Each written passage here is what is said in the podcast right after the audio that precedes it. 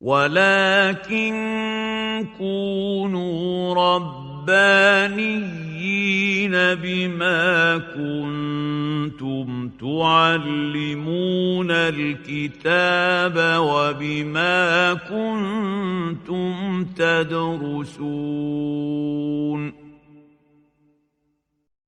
بسم الله الحمد لله والصلاة والسلام على سيدنا رسول الله محمد صلى الله عليه وعلى آله وصحبه وسلم تسليما كثيرا طيبا مباركا فيه إلى يوم الدين. اللهم لا علم لنا إلا ما علمتنا فعلمنا يا رب ولا فهم لنا إلا ما فهمتنا ففهمنا يا رب. اللهم زدنا من لدنك علما. اللهم آمين. اللهم اغفر لنا ذنوبنا وإسرافنا في أمرنا وثبت على طريق الحق أقدامنا واجعلنا يا ربنا هداة مهديين غير ضالين ولا مضلين. برحمتك يا أرحم الراحمين. اللهم آمين. ثم أما بعد أهلا وسهلا بحضراتكم وحضراتكم طبتم جميعا وطاب ممشاكم وتبوانا وإياكم بإذن ربنا من الجنة منزلا مصداقا لقول سيدنا رسول الله محمد. صلى الله عليه وعلى آله وصحبه وسلم إذ يقول إن الملائكة لتضع أجنحتها لطالب العلم رضاء بما يصنع فاللهم ارض عنا وأرضنا واجعلنا من عبادك السعداء المقبولين في الدنيا والآخرة. اللهم أمين. هذا هو اللقاء الثاني عشر في إطار قراءتنا لكتاب النصائح الدينية والوصايا الإيمانية للشيخ الإمام عبد الله بعلوي الحداد رحمه الله ورضي عنه ونفعنا وإياكم بعلومه وعلوم مشايخنا في الدارين. آمين. وقد وصلنا إلى آه، مبحث الحج. آه، عفوا مبحث الصوم. انتهينا من مبحث الزكاة في اللقاء السابق وطلبنا قراءة ما بقي منه. وإن كان عند أحدكم سؤال نجيبه الآن قبل أن نبدأ في مبحث الصوم إن شاء الله. هل في سؤال؟ تفضل. لو آه أهلا بك ولو سمحت تتكرم بسماع التسجيلات. بنقترح عليك يعني أخونا بيقول أنا أول مرة فهل في إشكال؟ مين تاني أول مرة معانا؟ أهلا وسهلا. واخونا علي وأختنا نسرين وأختنا آية وأختنا هدى وأختنا يمنى وأختنا رضوى. أهلا وسهلا بكم وأختنا صف. أهلا وسهلا بكن جميعا وبكم. ويعني بنقترح عليكم سماع التسجيلات. إن أردتم إحنا يعني قرأنا لغاية صفحة 100 و 166 انتهينا يعني النهارده هنبدأ من 167 بإذن الله سبحانه وتعالى. فاقرأوا الكتاب أو اسمعوا التسجيلات وتستفيدون معنا فيما هو آت إن شاء الله سبحانه وتعالى. طيب سؤال آخر. حد عنده سؤال في كتاب الصوم. تفضل. في كتاب الزكاة قصدي؟ صفحة 154 صفحة 104 لحظة واحدة. 154 نفتح مع بعض عشان نشوف سؤال أختنا نجاوب عليه إن شاء الله. نعم. قال وإذا أخذ الزكاة السلطان الظالم ووضعها في غير موضعها. وسمحت نفس المزكي بتفريق زكاة ثانية على المستحقين كان ذلك أحوط له وأفضل وليس ذلك بواجب. افترضوا معايا أن الحكومة في بلدنا وهي حكومة ظالمة آه، ولا تعطي الزكاة لمستحقيها. ده افتراض يعني. وأخذت الإيه قررت إن هي تضيف إلى ظلمها ظلم آخر وهو جمع الزكاة من الناس عنوة. الحكومة قالت إحنا هنطبق الشريعة. أيوه إيه بقى في الشريعة هتطبقوا هنجمع الفلوس من الناس نجمع الزكاة. وبعدين هنوزعها على مصاريفها. الوزراء غلابة مستحقين. وكذلك وكلاء الوزارة والسفراء ويعني بقى لهم فترة ما غيروش عربيتهم. بالله عليك ينفع وزير يفضل يركب نفس العربية خمس ست شهور؟ ده حتى ما يصحش. فهمتوا المعنى؟ مثلا يعني ده كل دي افتراضات أو هيغير مكتبه مثلا ب 2 مليون 3 مليون جنيه ها؟ أو يعني هيعمل أي حاجة من الحاجات هيفرش سجادة حمراء مثلا بطول ما أعرفش كام كيلو. أي حاجة من الحاجات الايه الخيالية اللي هي ما بتحصلش خالص دي الحكومة قررت إنها إيه يا اخوانا أنتوا معايا؟ الحكومة قررت تعمل الكلام ده. يعملوا الكلام ده بفلوس الزكاة ولاد الكلب. إيه حكم بقى الكلام ده يا اخوانا لو يعني لو لو إنه الحكومة طبعا إحنا حكومتنا الحمد لله حكومة رشيدة وحكومة سديدة وحكومة ما بتطبقش الشرع ولا حاجة عشان يعملوا الكلام ده كله. إحنا نولع في التسجيل. أحسن. آه يعني في حاجة غريبة في الأسبوع ده. لا يعني ده مجرد افتراض بيفترض الإمام الحداد. إنه لو إنه الحكومة قررت أن تفعل هذا وجمعت منك أنت أيها الغني أخذت المال مال الزكاة وقالت لك إحنا هنطلعه بمعرفتنا على الفقراء. وأنت عارف إن هو مش هيطلعه للفقراء ولا حاجة. هل يجب عليك إنك تخرج الزكاة تاني؟ يستحب. يستحب. لا يجب. من ناحية الوجوب خلاص أنت خرجت منك الزكاة. وهو السلطان اللي أخذها. فخلاص هو اللي يتحمل الإثم. إن سمحت نفسك إنك طلعت إيه طلع خلاص؟ في سؤال تاني يا أستاذ سارة؟ ها؟ الفقره اللي بعدها. قال وإذا أمكن المزكي أن يمنع زكاته أو شيء منها عن أخذ السلطان الظالم لها جاز ذلك. السلطان قال أنا هنحسب يا جماعة الأموال بتاعتكم وهناخد منكم 2.5% في السنة. نعمل إيه؟ نقوم نكتب له نعمل تهرب ضريبي. نكتب في الورق إن إحنا كسبنا خلال السنة 5 جنيه. إحنا كسبنا مليون. بس هنكتب له إن إحنا كسبنا 5 جنيه. طب هو ده مش غش؟ آه ده غش. بس ده غش للظالمين. الذين إيه؟ يجوز أن يغشوا علشان خاطر ما ياخدوش الفلوس ويضيعوا. فاهمين المعنى؟ يلا. وإذا أمكن المزكي أن يمنع زكاته أو شيئا منها عن أخذ السلطان الظالم لها جاز ذلك.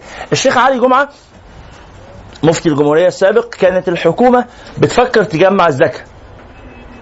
وقال الحكومة هيطبقوا الشرع بتاع فالشيخ علي طلع بيان وقال إن ده لا يجوز شرعا فقاموا إخواننا الله يسامحهم خلاص الإخوان قالوا إيه؟ قالوا إزاي مفتي الجمهورية يمنع تطبيق الشريعة؟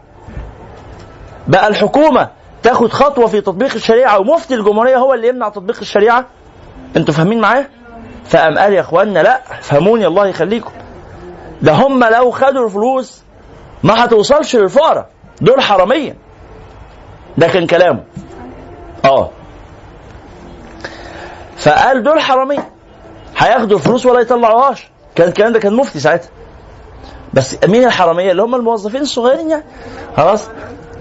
المهم هو اللي قالها مخرج. بس هو كان كلامه مظبوط 100% صح ولا إيه؟ فاهمين معايا المعنى؟ وساعتها عمل حملة إنه لا الحكومة ما تجمعش الزكاة، خلوا الناس تطلع زكواتها بينها وبين بعضها وهي الدنيا ماشية ومقضية الحمد لله. نعم. بس خد بالك ولكن بشرط ألا تترتب على المنع فتنة جايين ياخدوا فلوس تقوم انت تقف بالبلطجية ولا الموظفين اللي عندك في الشركة وتمنعوا قوات الشرطة من أخذ الأموال هتحدث مقتلة بينك وبين الشرطة هذا لا يجوز شرعا لا خلاص جم خلاص ياخدوا فلوس بقى مش مشكلة ولا معصية من كذب صريح أو يمين فاجرة أو نحو ذلك لا يعني تتحايل أي تحايل على الورق ولا كده يكون له مخرج ما تتورطش في كذب يقول لك كسبت كام فتقول له أنا لم أكسب إلا هذا فهمت المعنى؟ لا آه، يعني إيه واري كده في العبارة إن هي عبارة تحتمل أكثر من وجه عشان تهرب من هؤلاء الإيه؟ الظلمه المجرمين. واضح؟ في سؤال؟ نعم. 153 قال العلماء رحمهم الله. طيب هل نستطيع أغلاق الباب؟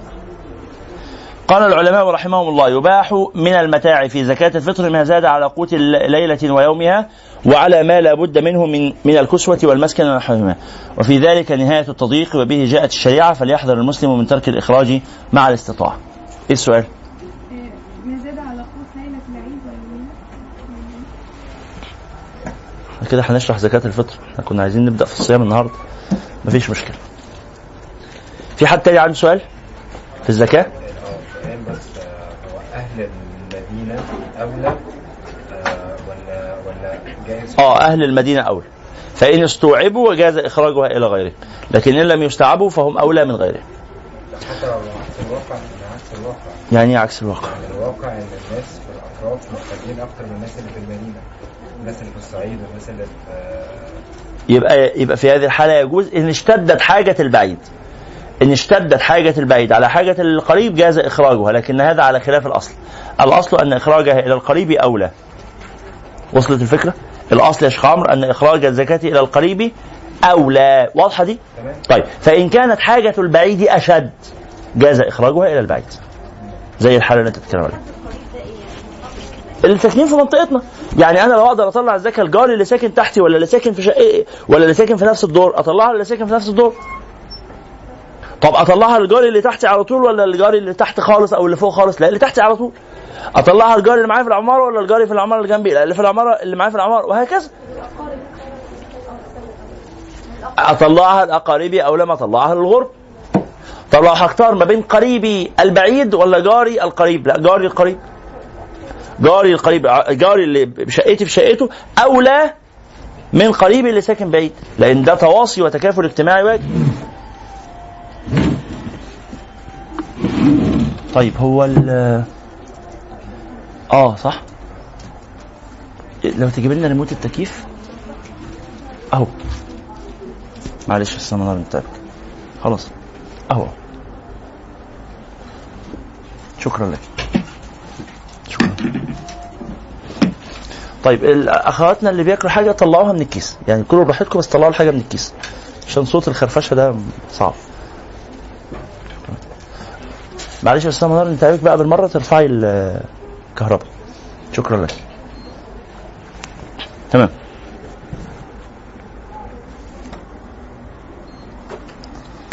يلا صليتوا على رسول الله؟ لا معلش لحظة واحدة أعذرني. حالا هرجع. يبقى إخراج الزكاة إلى القريب أولى من إخراجها إلى البعيد وإخراجها إلى الجار أولى من إخراجها إلى القريب البعيد نعم السؤال اللي بعده. يعني خلاص المعنى كده وصل تمام؟ بس أنا بستخدم يعني فكري بقول ان الناس البعيدة. الناس القريبة مش قريبه أنا وحضرتك والناس اللي حضرتك كلهم ناس بيطلعوا زكاة. فأنا ما بشوفش هو اللي بره ده محتاج قوي ولا يعني ما بقيسهاش كده.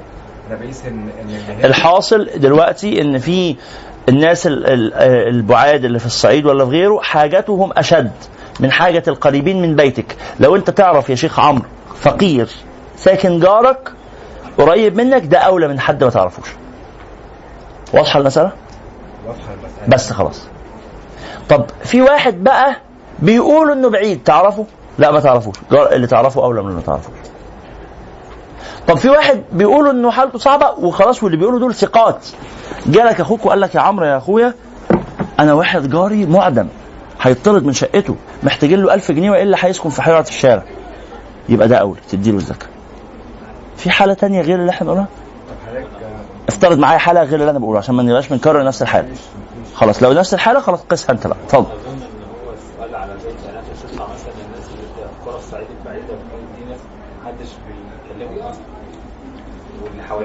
خلاص ما هو ال- القاعدة اللي إحنا قلناها سريع عليها إنه حاجتهم أشد. خلص الموضوع. مش عايزين نكرر نفس ال- القاعدة. طبقها أنت. يلا في سؤال آخر في الزكاة؟ نعم. والكتاب هنا على مذهب الإمام الشافعي. نعم. في تعارض بينه وبين في بعض المسائل. إحنا في مصر شافعية أغلبنا. نعم. في سؤال؟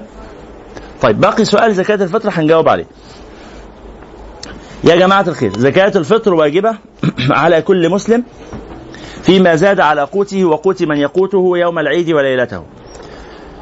بمعنى واجب إن أنا أطلع صاع. عن نفسي وصاع عمن تلزمني نفقتهم. مين اللي بتلزمني نفقتهم؟ مراتي عيالي أبويا وامي لو فقراء وعايشين معايا إخواتي الصغيرين لو أنا اللي بصرف عليهم كل من تلزمني نفقتهم. عبيدي لو أنا عندي عبيد إلى آخره. فمثلا أنا ومراتي وأربع عيال. إحنا كده كام شخص؟ ستة. الواجب في كل شخص قد إيه؟ صاع. الصاع اللي هو قد إيه؟ الصاع اللي هو أربع أمداد. الصاع اللي هو أربع أمداد. المدة اللي هو قد إيه؟ المدة اللي هو ملء الكف 650 جرام. المد 650 جرام. يبقى الصاع قد إيه؟ الصاع يا جماعة 2 كيلو ونص تقريبا.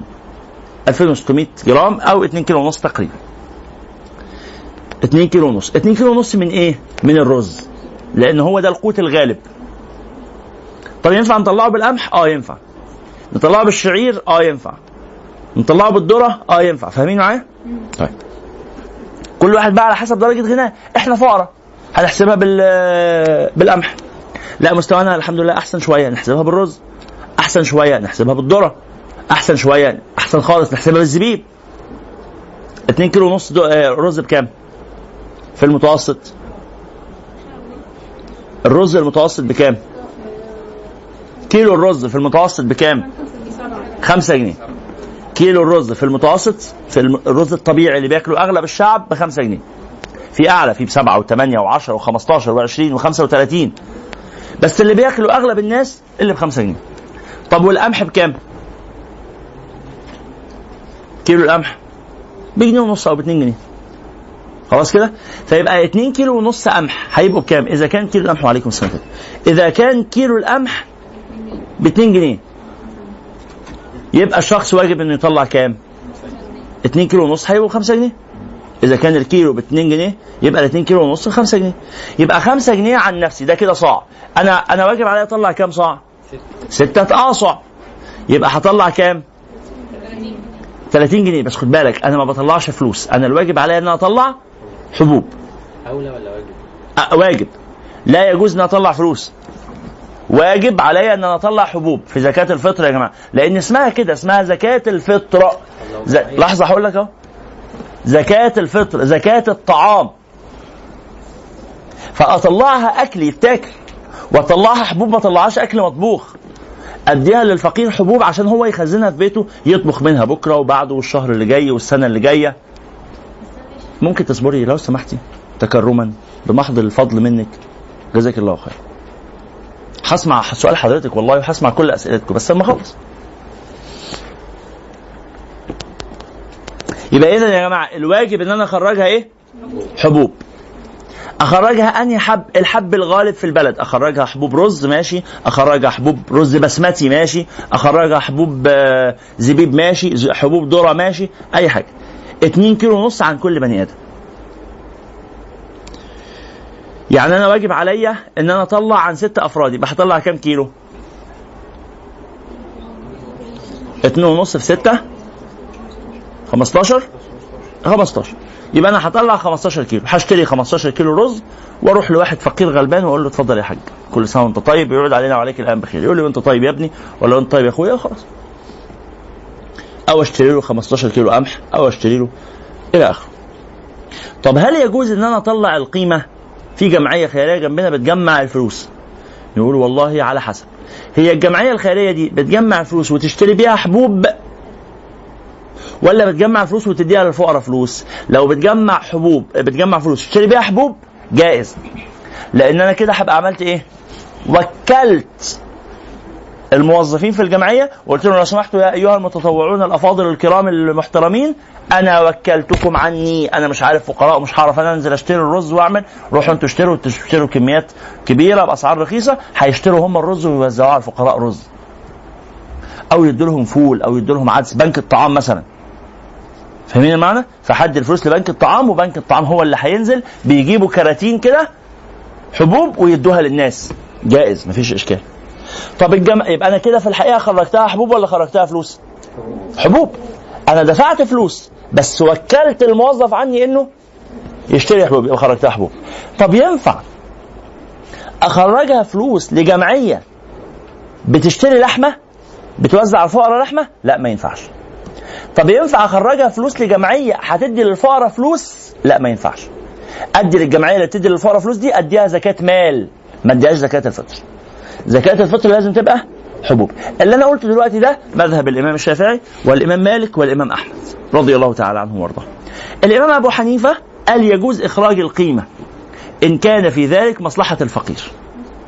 إن كان في ذلك مصلحة الفقير. بس إحنا ما بناخدش بهذا المذهب إلا في إيه حالات الندرة الشديدة إنه مش عارفين خالص نطلع حبوب ولا عارفين حتى ندي الفلوس لجمعية بتطلع حبوب ولا متيسر لنا الموضوع بأي شكل خلاص يبقى ناخد بهذا الرأي اضطرارا. فاهمين معايا؟ بس على فكرة إحنا لو هناخد بهذا الرأي اللي هو رأي الإمام أبو حنيفة أصلا الزكاه زكاة الفطر عند الإمام أبو حنيفة لا تجب إلا على من يملك النصاب. فاهمين معايا؟ فيبقى إحنا كده بنلفق إحنا كده بنلخبط. ولذلك بنقول لا يا جماعة ما نطلعش حبوب ما نطلعش قصدي آه، فلوس نطلعها حبوب. واضح الكلام؟ طيب أدي أول نقطة في زكاة الفطر. طيب أنا واجب عليا أطلع قد إيه؟ اتفقنا أنا عندي كام؟ أربع عيال وأنا ومراتي يبقى إحنا ستة. دول اللي أنا بصرف عليهم. يبقى أنا واجب عليا أطلع ستة اصع والصاع 2 كيلو ونص. يبقى واجب عليا أطلع 15 كيلو. طب أنا فقير. هو ال 15 كيلو رز بكام؟ الكيلو بكام قلنا؟ 5 جنيه المتوسط 15 كيلو ب 75 جنيه. أنا فقير. فقير جدا. مفيش في بيتنا غير 100 جنيه. هروح اشتري رز ب 75 جنيه واطلعه للفقراء أنا كده مستحق للزكاة؟ آه. هنقول بقى حاجة. هذا الفقير إذا كان عنده في بيته ما يكفي قوته أكله. وقوت من يقوته أو قوت من تلزمه نفقتهم اللي هم عيالي الأربعة ومراتي.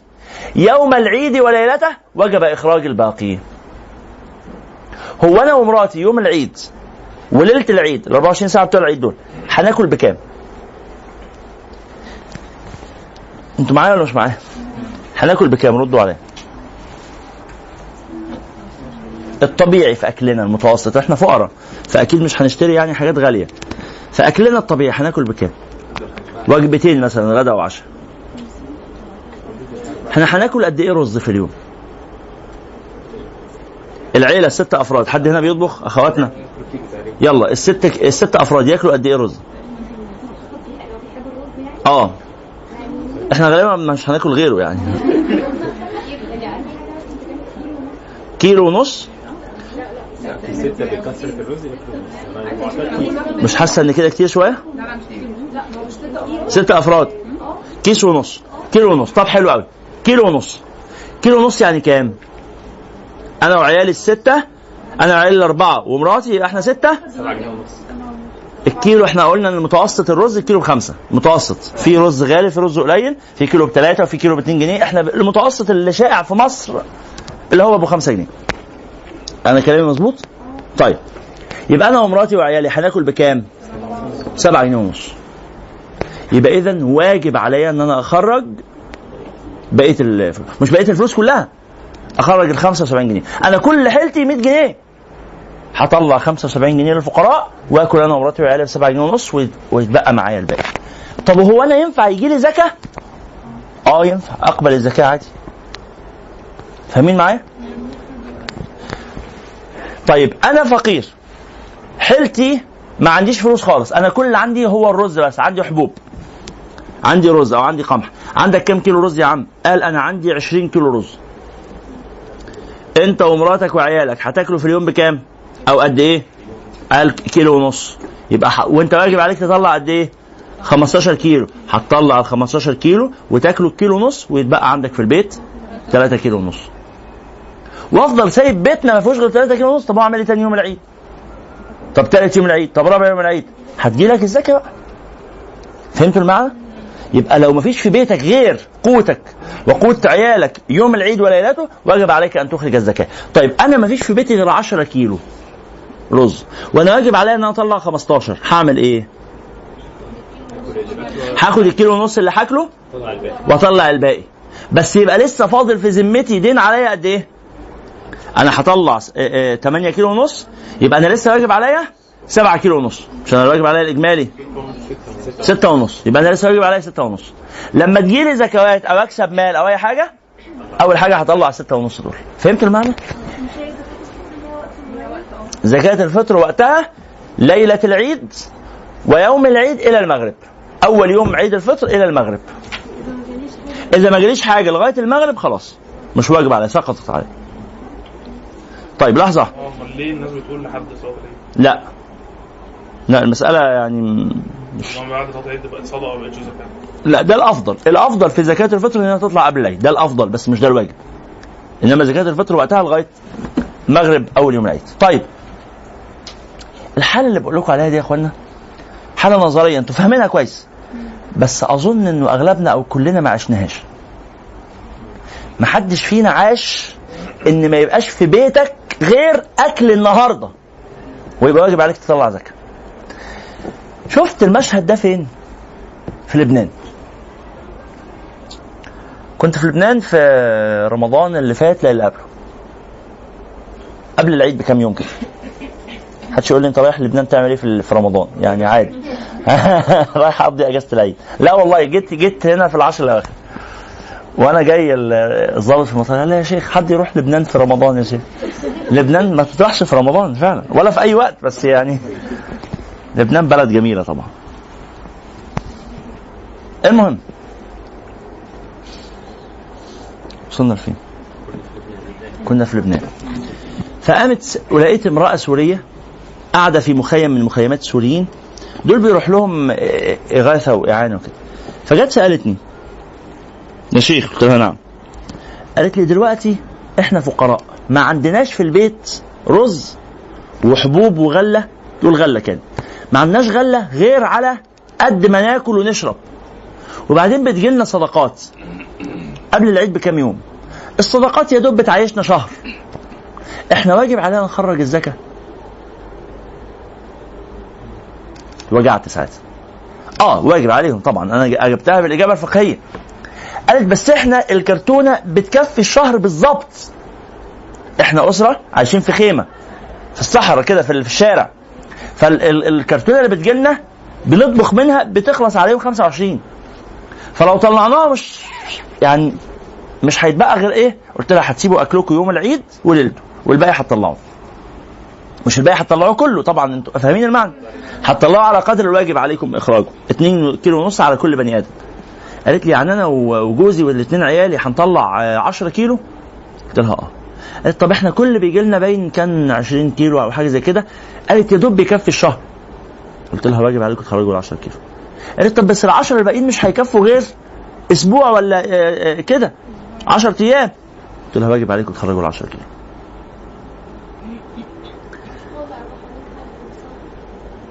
قال أبو حنيفة بالنصاب آه بس هي في الآخر لا. هقول لك بس بقية المسألة. مسألة ثقيلة على النفس. فقالت طيب هو إحنا يجوز أدي لجيراني اللي جنبي في الخيمة اللي جنبي؟ قلت لها آه. قالت لي يجوز هم يدوني؟ قلت لها آه. قالت لي الله أكبر. حتى قالت كده. الواحد يحس إنه بيطلع. عرفت ليه ما قلنا لهاش ماذا أبو حنيفة؟ هي هيرجع لها اللي هي طلعته وزيادة. والجمعيات الخيرية في ساعة العيد بيطلعوا بزيادة عشان إيه, إيه, إيه, إيه يعني طعمة العيد. هي حتى هم بيقولوها الطعمة. هي بتسأل هي شافعية هم مذهبهم السائد شافعي. ما تعرفش إن هي شافعية بس هم عندهم إلزام. كل الناس لازم تطلع حتى الفقراء عشان كده هي بتسأل. فلو قلت لها لا مش واجب عليكي هيتهد ركن عندها. هي عايزة تحافظ على دينها. فهمتوا المعنى؟ فهي اسمها كده حافظت على الدين وأخرجت الزكاة وشعرت بمعنى التصدق رغم إنها فقيرة معدمة لكنها تصدقت بس ادت لجارتها دي قامت جارتها اللي قدامها ادت لها قامت جارتها اللي قدامها بعد ما ادت لها فلوسها قلت قامت جارتها اللي وراها ادت لها قامت فهمتوا الموضوع؟ فالخيام فبقت الخيام كانوا 50 خيمة جنب بعض. مخيم كان مكون من 50 خيمة. الخيام حصل فيها إيه؟ تبادل ما بين الخيام كلها فما من خيمة إلا وأخرجت وما من خيمة إلا وأخذت. فهمتوا الموضوع فحصل المعنى المقصود شرعا واللي متفق عليه المالكية والشافعية والحنابلة في معنى الإيه؟ التكافل الاجتماعي وفي زكاة الفطر. أما لو أجبناه بمذهب حنيفة طبعا مذهب معت... يعني معتبر لكن هم هيحسوا بإيه؟ خلاص ما كل واحد احتفظ ب لا طبقنا الشرع ولا حسينا بمعنى العيد، العيد هو إن إحنا نطلع. فهمتوا المقصود يا جماعة؟ هل في سؤال؟ نعم. نبدأ الصيام بقى. وده مش عن فرضا ده بتعاملي مع أسر بالفعل آه، يعني هي ما يسعدهاش إن أنا أجيب لها قمح ورز انها ممكن تتصرف من أي حاجة ممكن تروح لأخوها تاكل عنده وبتاع لكن يفرق معاها الفاتورة المتأخرة عليها فهي عايزاها فلوس في مثل هذه الحالات نديها قمح وندفع لها الفاتورة كزكاة مال. نديها حبوب لأن الواجب في زكاة الفطر يا اخوانا الإيه؟ الحبوب. فادي لها الطعام اللي تاكل بيه تاكل بيه عيالها وفي نفس الوقت ما سيبلهاش الفاتوره متأخرة لأن هي ضغط على نفسيتها ومحرجه وعليك زكاه والكهرباء هتقطع وعايشين في صعوبات. لا زكاة المال أو الصدقات أو مساهمات الناس الصالحين وندفع لها الفاتورة المتأخرة. بس ما تبقاش هي دي زكاة الفطر. لكن الأساسي لازم طبعا طبعا. خلاص؟ هل في سؤال؟ نبدأ في الصيام. قال الشيخ رحمه الله مبحث الصوم. واعلموا معاشر الإخوان. طيب قبل ما نقرأ اللي مش معاه نسخة ينظر في كتاب أخيه. تنظر في كتاب أختها. قومي يا يمنى اقعدي قدام جنب مروة ولا جنب رضوى قربي منها وبصي مع نسختها. الإخوة انظروا في نسخ بعض.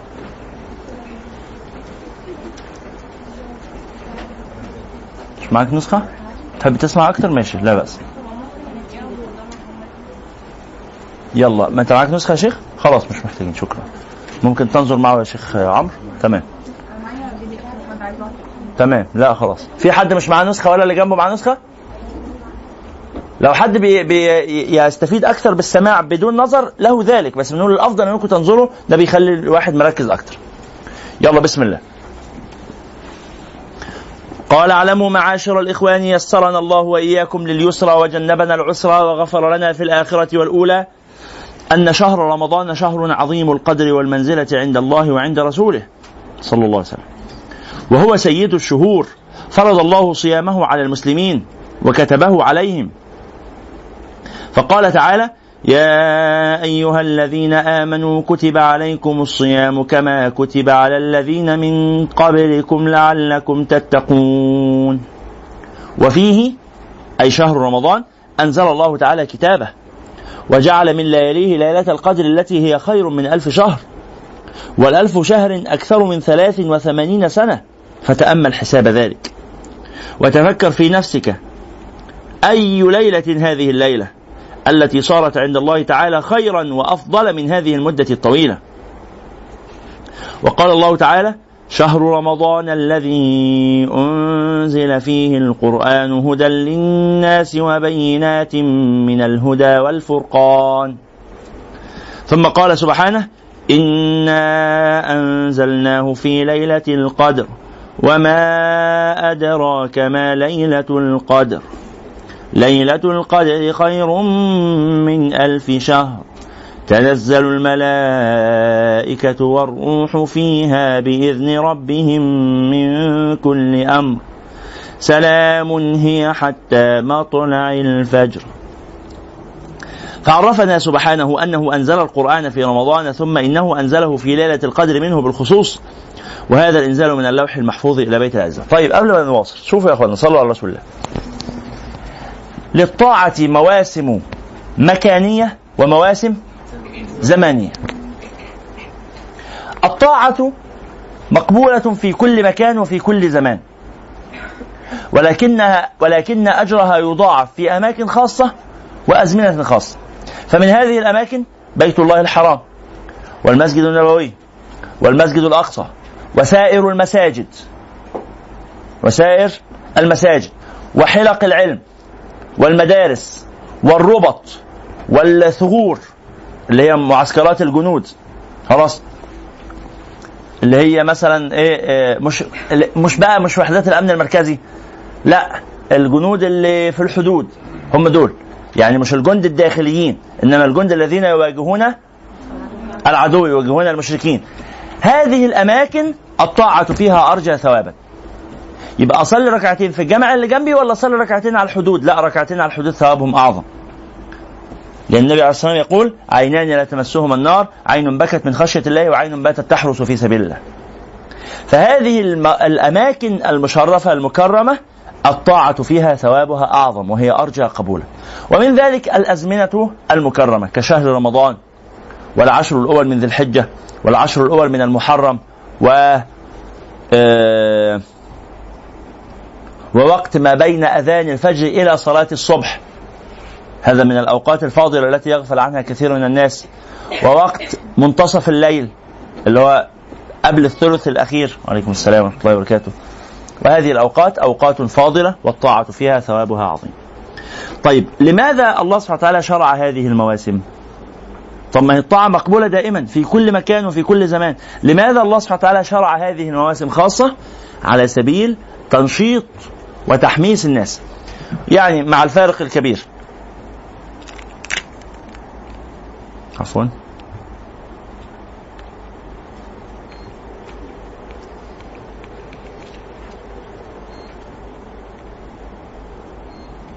نعم. تعرفون ما كان مما يسمى بالتخفيضات الجمعة البيضاء. ها؟ إيه تخفيضات الجمعة البيضاء اللي هي اللي, Black Friday كما يقولون؟ بنترجمها إحنا العربي الجمعة البيضاء. إن هم يجوا يقولوا في آخر السنة بعد أول جمعة بعد عيد الشكر عند النصارى في أمريكا قالوا إحنا عايزين نصفي الأسواق عشان هننزل موضات جديدة وهننزل أشكال جديدة وإلى آخره وعايزين نحمس الناس على المزيد من العبادة إيه عبادة المجتمع الأمريكي؟ الاستهلاك، الشراء. العبادة المعظمة المقدسة عند الأمريكيين هي الاستهلاك أو هي الشراء. وبالمناسبة الشراء بيحدث رضا نفسي شبيه بالرضا النفسي الذي يحدث عند بعد الصلاة أو بعد الصيام أو بعد ذكر الله. لا بيحصل حالة إشباع كده للضمير أو لل... للشهوة دي. أنا اشتريت وراجع بأكياس مليانة يعني متعة ما بعدها متعة. متعة فض الأكياس وإخراج السلع شم البلاستيك الجديد شم ريحة الهدوم الجديدة صح ولا إيه؟ هذه عبادة. عبادة في الدين اللي اسمه دين الاستهلاك. فهمتم المعنى؟ فيلا نعمل ما هو كل دين لازم يكون عنده عيد. إيه العيد بتاع ديننا؟ دين الاستهلاك. ما عيده؟ نعمل له أعياد في السنة. فنعمل حاجة اسمها الأوكازيون السنوي. وبعدين نعمل تخفيضات الشتاء. وتخفيضات الصيف وتخفيضات الخريف. و فهمتوا المعنى؟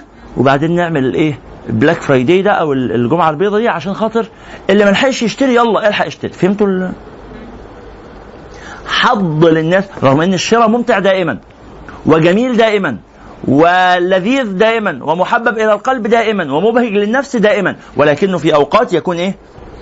أمتع وأشد بهجة و. ثم شيء آخر بقى. المستهلك الأصيل مش هو اللي يشتري في الجمعة البيضاء إنما هو اللي يشتري طول السنة وبعدين يضاعف الشراء في الجمعة البيضاء. صح ولا إيه؟ ولا يعني مع الفارق الكبير وإن كان في شبه. الطائع مش اللي يصلي في رمضان ويتعبد في رمضان أو في المسجد الحرام لا هو اللي يط- يطيع الله تعالى طوال العام وبعدين يزيد الطاعة يضاعف الطاعة. خلاص لكن اللي بينزل يشتري يوم واحد في السنة لا ده ما يتقالش عليه مستهلك ده مش من ال... ما ياخدش ال- الكوبونات بتاعة الخصم الكوبونات الخصم دي تاخدها لما تشتري كل ما تشتري أكتر كل ما تبقى عميل مميز وتاخد تخفيضات إلى آخره بقى الحاجات اللي أنتوا عارفينها يبقى اذا الله سبحانه وتعالى شرع هذه الأوقات على سبيل إيه؟ على سبيل تعويد الناس أنفسهم على الطاعة. إنك تبدأ تتعود. عارفين آه، عارفين الحاجة اللي بتعملها الشركات المختلفة كوسيلة من وسائل التسويق والدعاية إن هم ينزلوا يوزعوا منتجاتهم بالمجان؟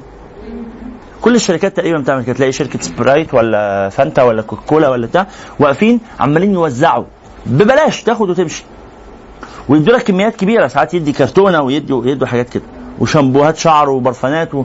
ويوزع بالمجان. ليه؟ هي شركة هبلة؟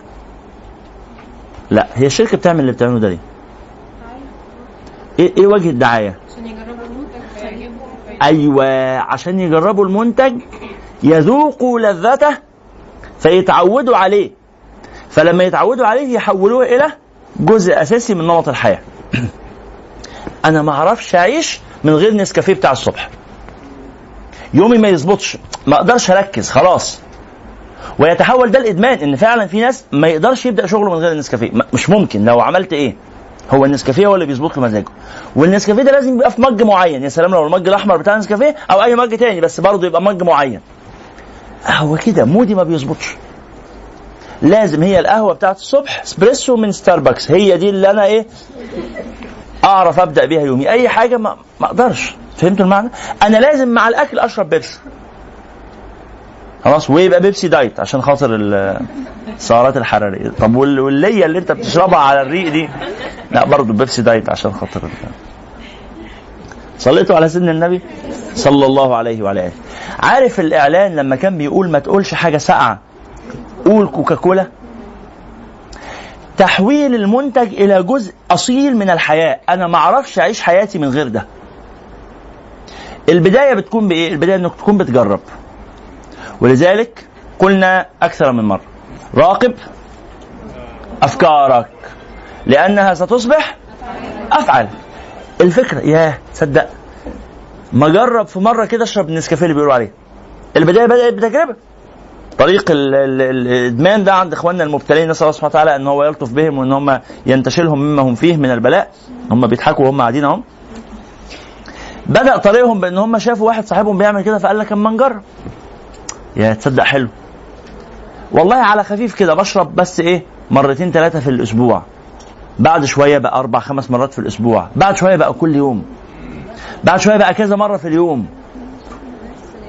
إيه؟ زي السجاير زي أي حاجة. زي أي حاجة. فراقب أفكارك. الفكرة مجرد إن تخطر في بالك فكرة طب والله ما نجرب مرة. راقب أفكارك لأنها ستصبح أفعالك وراقب أفعالك لأنها ستصبح عاداتك وراقب عاداتك لأنها ستحدد. مصيرك أنا أعرف فتاة كانت تنفق 90% من مرتبها على القهوة بتاعت ستاربكس الصبح. 90% فعلا لأن هي كان مرتبها محدود. هي مرتبها محدود جدا. تحوش طب والفترة اللي هي هتحوشها دي؟ تعيش إزاي؟ فهمت المعنى؟ يعني هي كان مرتبها بسيط. بس هي مع مرتبها البسيط لازم وهي رايحة الشغل تعدي تاخد آه، ال- القهوة بتاعتها من ستاربكس إيه ده؟ بلاء. البلاء ده بدأ بإيه؟ بدأ بفكرة. فكرة إن أنا هيبقى شكلي كويس وأنا بشرب من ستاربكس فكرة إن أنا هيبقى إيه؟ آه آه. فكرة إن أنا هيبقى على فكرة ممكن فكرة تكون أنت بشكل واعي مش مقتنع بيها ومش راضي عنها. إن أنا لما أكون من اللي بيشربوا نسكافيه أنا كده هبقى من الفئة اللي هم الايه اصحاب المزاج. أنا عايز ابقى صاحب مزاج. أنا دماغ. أنا هفهم اسرع. أنا هعرف اشتغل احسن. أنا هستمتع باليوم. أنا هعرف استحمل المدير الرخم. أنا اي فكرة ما كانت مجرد فكرة. جربتها مرة اقتنعت بيها مرتين خمسة عشرة مية ألف. تحولت لعادة حددت مصير. الله سبحانه وتعالى يقول لنا في رمضان إيه؟ دوق. إحنا في رمضان بندوق حلو قوي. يعني إحنا عارفين عارفين إحنا كمصريين ال- الفكرة اللي بيعملوها الشركات إن هم ينزلوا يوزعوا ببلاش فأنت تروح تاخد ببلاش وبعدين ما تشتريش؟ قال لك أنا عجبني المنتج بتاعكم ابقوا انزلوا وزعوه كتير ببلاش. فأنت تفضل مستني الشركة عشان تنزل توزع ببلاش. طب ما تنزل بقى ما تروح تشتري تنفع الشركة. لا أنا بس باخد من اللي ببلاش. خلاص؟ فإحنا بنعمل كده مع ربنا سبحانه وتعالى. انه لا والله أنا بحب من أبو بلاش ده في رمضان الطاعة والعبادة وبتاع. أنا يعني ليلة ب 83 سنة. هي بس ناخد كل سنة ليلة واحدة. حد لاقي أنا لو طلعت من كل سنة بليلة أنا مش عايز حاجة تانية من الدنيا. طبعا يعني الكلام أضعف من أن يرد عليه هو ظاهر البطلان يعني. نعم. قال وهذا الإنزال من اللوح المحفوظ إلى بيت العزة من السماء. إلى سماء الدنيا. نزل به نزل القرآن جملة واحدة. ربنا سبحانه وتعالى بيقول شهر رمضان الذي أنزل فيه القرآن. طب هو القرآن نزل في رمضان ولا نزل على مدار 23 سنة؟ على مدار 23 سنة. يبقى القرآن له نزولان. نزول مجموع ونزول مفرق. فالنزول المجموع كان في رمضان. من اللوح المحفوظ إلى السماء الدنيا. ثم النزول المفرق كان على مدار 23 سنة فترة بعثة النبي صلى الله عليه وسلم إلى أن انتقل إلى الرفيق الاعلى من وهو سنه 40 سنة لغاية لما بقى سنه 63 سنة صلى الله عليه وسلم. نعم. ونزل به جبريل عليه السلام مفرقا في نحو 23 سنة وهي مدة الوحي إلى رسول الله صلى الله عليه وسلم إذ أوحي إليه وهو ابن 40 سنة وقبض عليه الصلاة والسلام عن 63 سنة. كذلك قال العلماء المحققون من السلف والخلف. في سؤال؟ نعم. قال وفي فضل شهر رمضان قال رسول الله صلى الله عليه وسلم رمضان إلى رمضان والجمعة إلى الجمعة والصلاة آه، إلى الصلاة مكفرات لما بينهن إذا اجتنبت الكبائر. وقال عليه الصلاة والسلام في شهر رمضان هو شهر الصبر والصبر ثوابه الجنة.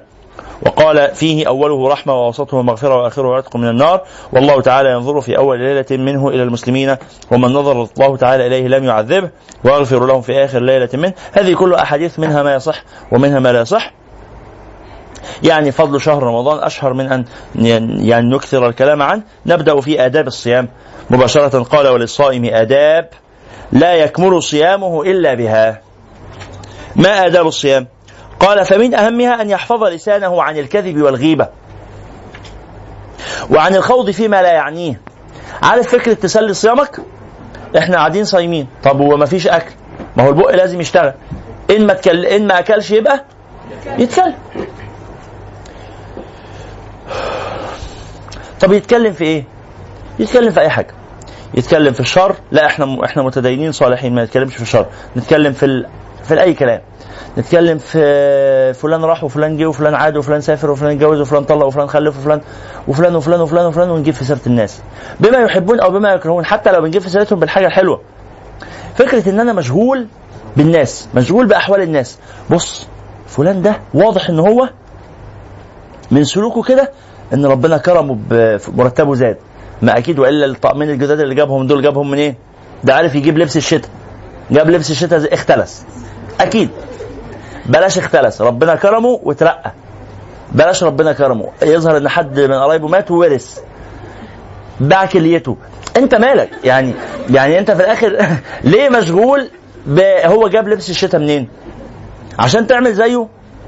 ما تفكر في الفكرة المناسبة وتعملها على طول. لكن لا أنا مشغول بإنه بص فلان بص لفلان إزاي؟ بص فلان بص لفلانة إزاي؟ بص فلانة مشغولة بفلان إزاي؟ بص أهو حياتنا كده. فمن أهم آداب الصائم أن يحفظ لسانه عن الكذب والغيبة وعن الخوض فيما لا يعنيه وأن يحفظ عينه وأذنه عن النظر والاستماع إلى ما لا يحل له وإلى ما يعد فضولا في حقه.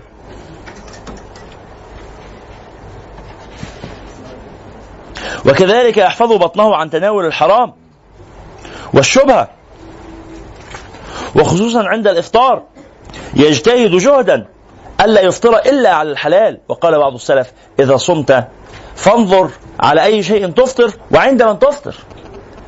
ها؟ لما تبقى مع... لما نبقى معزومين في رمضان أنت معزوم في بيت واحد من قرايبك من قرايبك المقربين في بيت عمك بس عمك ده مرتشي.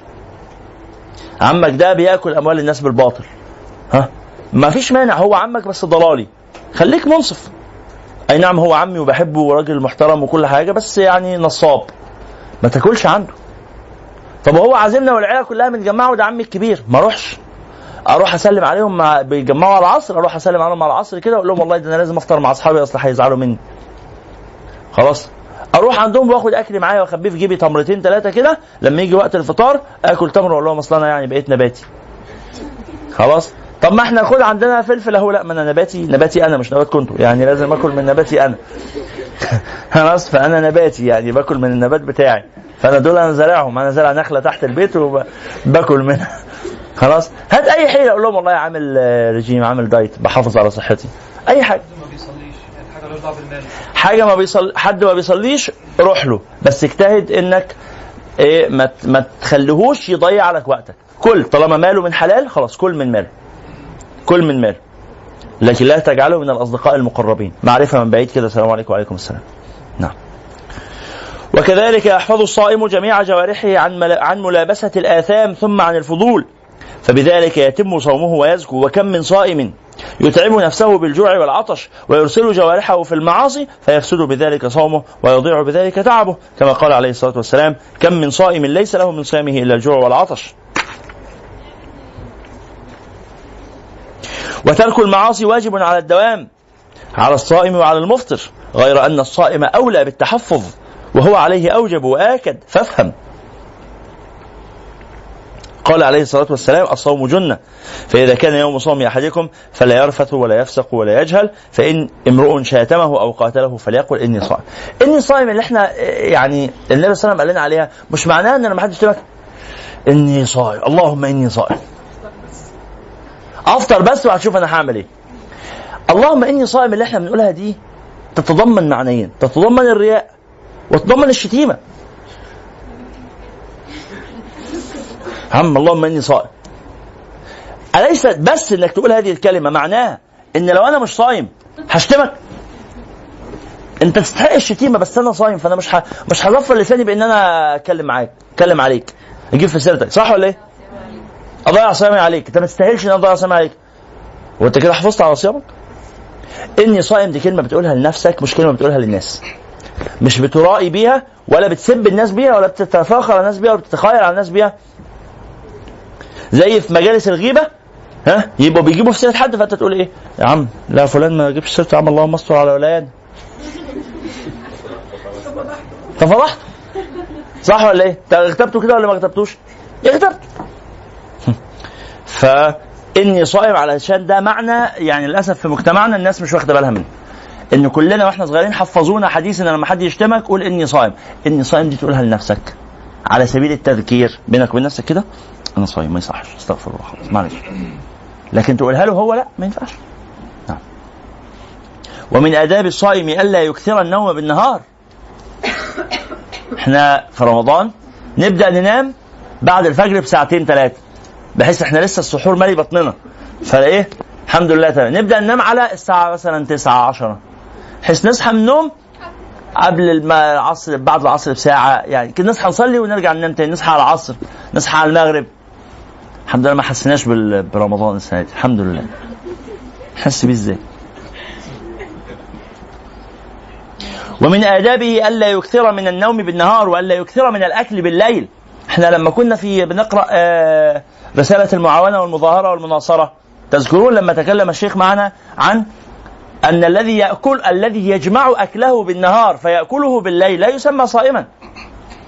إنما الصوم أن يترك أكله بالنهار ويكتفي بأكل ما كان يأكله بالليل. هو ده اللي يبقى اسمه صائم. مش في أكل بالنهار وأكل بالليل؟ الذي يجمع أكل النهار إلى أكل الليل فيأكله كله دفعة واحدة. فين الصيام؟ فهمتم المعنى؟ إنما الصيام هو أن يترك أكل النهار بيلغي أكل النهار ويكتفي بأكل الليل. نضم إليها أكل العام كله في مرة واحدة. فين معنى الصيام؟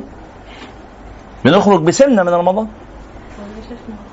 في بيعلموا أولادهم الصيام بالطريقة دي إن هو يعني تنام لغاية قبل المغرب علشان عاوز فمع الأطفال يجوز ولا ده أيوه طبعا تع... طبعا تعليم الأطفال يعني جائز طبعا. لكن الكبار إحنا تجاوزنا مرحلة التعليم دي. والأطفال بن... بنصومهم لغاية الظهر بس وبنصومهم لغاية العصر بس بنعمل معاهم كل حاجة. دول تحت التكليف. والا يكثر من الأكل بالليل وليقتصد في ذلك حتى يجد مس الجوع والعطش. اللي ما اللي ما حسش بالجوع في رمضان. إيه معنى رمضان؟ فتتهذب نفسه وتضعف شهوته ويستنير قلبه وذلك سر الصوم ومقصوده وليتجانب الصائم الرفاهية والإكثار من تناول الشهوات واللذات كما ذكرناه وأقل ذلك أن تكون عاداته من الترفه واحدة في رمضان وغيره. يعني أقل حاجة إنك مش أنت عندك عادة طول السنة بتترفه؟ ترفه في رمضان مثل عادتك في الترفه في غير رمضان. ده أقل مستوى. طبعا الأحسن منه إنك ترفهك في رمضان يكون أقل من ترفهك في غير رمضان. أما أن يتحول رمضان إلى شهر الزيارات والعزومات والفسح والخروجات والمسلسلات والأفلام و... حتى عند الملتزمين حتى عند الصالحين. إن هم حتى لو ما فيش مسلسلات وأفلام وأغاني بس إيه؟ زيارات وصلة الرحم. صلة الرحم دي إحنا بنوصل بيها صلة الرحم ولا بنوصل بيها نفك عن نفسنا ونتبسط ونترفه؟ ولذلك قلنا لا ما- فيش عزومات في رمضان عزومة واحدة. اقبلها ما فيش مانع. اتنين بالكتير. لأن العادة كده طول الشهر أنت ممكن خلال الشهر تتعزم مرة أو مرتين. الحقيقة إن إحنا طول الشهر لا بنعزم ولا بنتعزم طول السنة. يعني يعني إحنا ممكن كل أربع شهور تبقى في عزومة. صح ولا إيه؟ فيعني نقول في رمضان مرة ماشي مرتين عزومة العيلة الكبيرة مثلا عزومة الأصحاب بس وكفاية. لكن يبقى حد عنده خمس أيام في كل أسبوع عزومات يعني 20 عزومة في الشهر. ولا عشرة ولا خمسة لا يعني هذا مبالغ فيه جدا. وأما الذين قال وهذا أقل ما ينبغي وإلا فللرياضة ومجانبة شهوات النفس أثر كبير في تنوير القلب وتطلب بالخصوص في رمضان. وأما الذين يجعلون لهم في رمضان عادات من الترفهات والشهوات التي لا يعتادونها في غير رمضان فغرور غرهم بهم الشيطان حسدا منه لهم.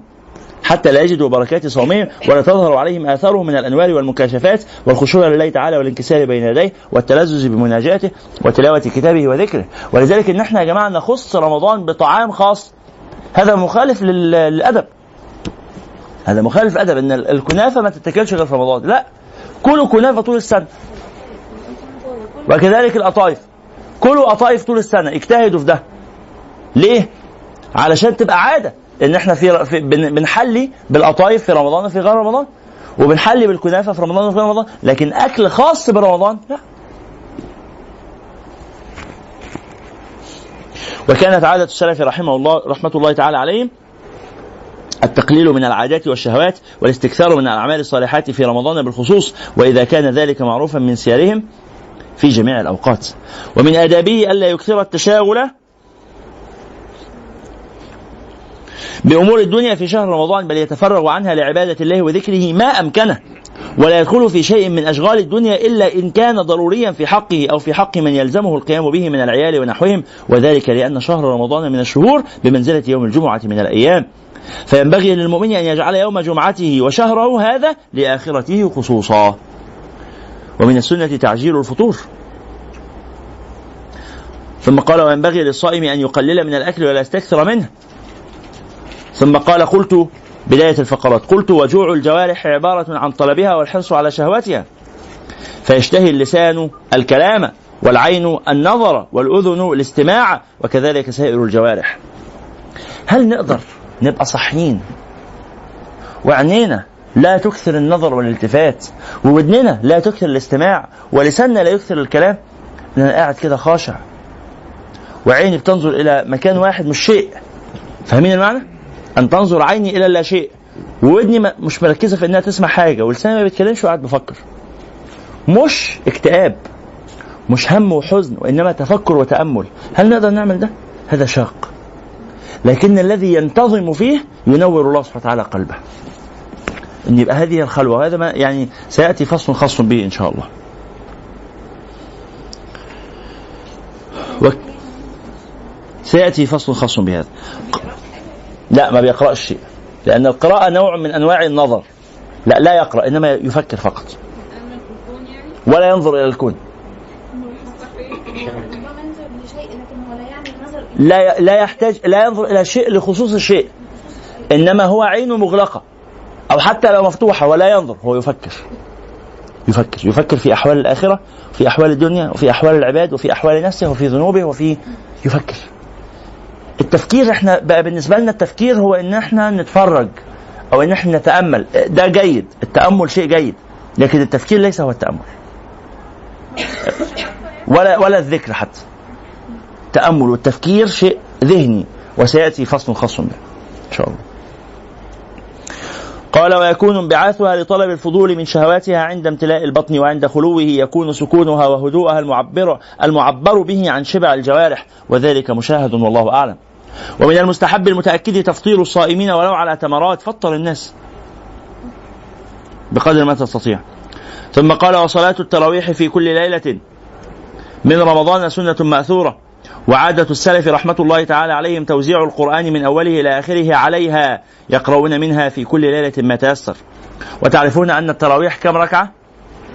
عشرون ركعة هذه سنة النبي صلى الله عليه وسلم واتفاق المذاهب الأربعة لكل المسلمين إلا سكان مدينة رسول الله صلى الله عليه وسلم. فإن سكان المدينة يستحب أن يصلوا التراويح ست وثلاثون ركعة. ها وهذا شرحناه من قبل ولعلكم تعرفونه جيدا. ما فيش ثمانية دي خالص ولا في أي مذهب من المذاهب. اختراع يعني. نعم. ثم قال فضل العشر الأواخر من رمضان. قال وقد ورد أنه عليه الصلاة والسلام كان كان يجتهد في رمضان ما لا يجتهد في غيره وكان يجتهد في العشر الأواخر منه ما لا يجتهد في غيرها من رمضان. قلت وذلك لفضل العشر الأواخر على غيرها من الشهر. وقد أمر عليه الصلاة والسلام بالتماس ليلة القدر فيها قال العلماء رحمهم الله تعالى وهي في الأوتار منها أرجى وبالجملة. فينبغي للمؤمن الفطن أن يكون في كل ليلة من ليالي رمضان مستعدا لليلة القدر ومستيقظا لها. ومداوما على العمل الصالح فإن المقصود الذي عليه المعول أن تأتي عليه ليلة القدر وهو مستغرق بالعمل الصالح ذاكرا لله تعالى غير غافل ولا ساهن ولا لاه وسواء بعد ذلك رأى ليلة القدر أو لم يرها فإن العامل فيها بطاعة الله يكون عمله فيها خيرا من عمله في ألف شهر علم بها أو لم يعلم. المعنى ده مهم جدا. ليلة القدر لا نحصل أجرها إن علمنا أنها ليلة القدر لا. إنما نحصل أجرها إن تعبدنا لله تعالى فيها سواء. أدركنا في الصباح لما طلعت الشمس أن هذه الليلة التي تعبدنا فيها كانت ليلة القدر أو لم ندرك ذلك إذا أصبناها فقد أصبنا خيرها وأجرها. واضح هذا المعنى؟ طيب ومراقبة الناس للشمس حتى يعرفوا إن كانت هي أم لا هذا من باب البشارة. لكن الثواب غير معلق على هذا العلم إنما الثواب معلق على إحياء هذه الليلة. ومن حرم أجرها فقد حرم كما قال صلى الله عليه وسلم. ثم قال وإنما قلنا إنه ينبغي أن يثب هذا أذان طب نكمل بعد الأذان إن شاء الله. نعم. نقول ما حكم الصمت أثناء الأذان؟ الصمت أثناء الأذان نوع من الأدب. ليس واجبا. ولم يؤثر عن رسول الله صلى الله عليه وسلم. ولكنه أدب. من باب ومن يعظم شعائر الله فإنها من تقوى القلوب. فهو ليس فرضا ليس واجبا ليس سنة ولكنه أدب. فهو فينبغي على المسلم الا يترك هذه الأداب ما استطاع، لكن في وقت أنا مشغول محتاج في حاجة مهمة لازم أعملها. ها لازم أكمل الدرس بسرعة عشان الوقت ضيق. فيجوز ترك هذا الأدب لكن يعني إيه؟ بشكل استثنائي ونادر جدا. نعم. ماذا؟ وكذلك ترديد الأذان. هذا من السنة. هذا من السنة لقول النبي صلى الله عليه وسلم إذا سمعتم المؤذن فقولوا مثل ما يقول. بس أنا ممكن أردد الأذان وأكمل الكلام. مفيش تعارض. فلا الأفضل أن اردد الأذان وأنا صامت. نعم. في أثر بيقول إن هو لو أنت رديت الأذان تاخد أجر كل من صلى ورا المؤذن. لا أعرف هذا. ثم قال وينبغي الإكثار من الصدقة. صفحة 178 وينبغي الإكثار من الصدقة.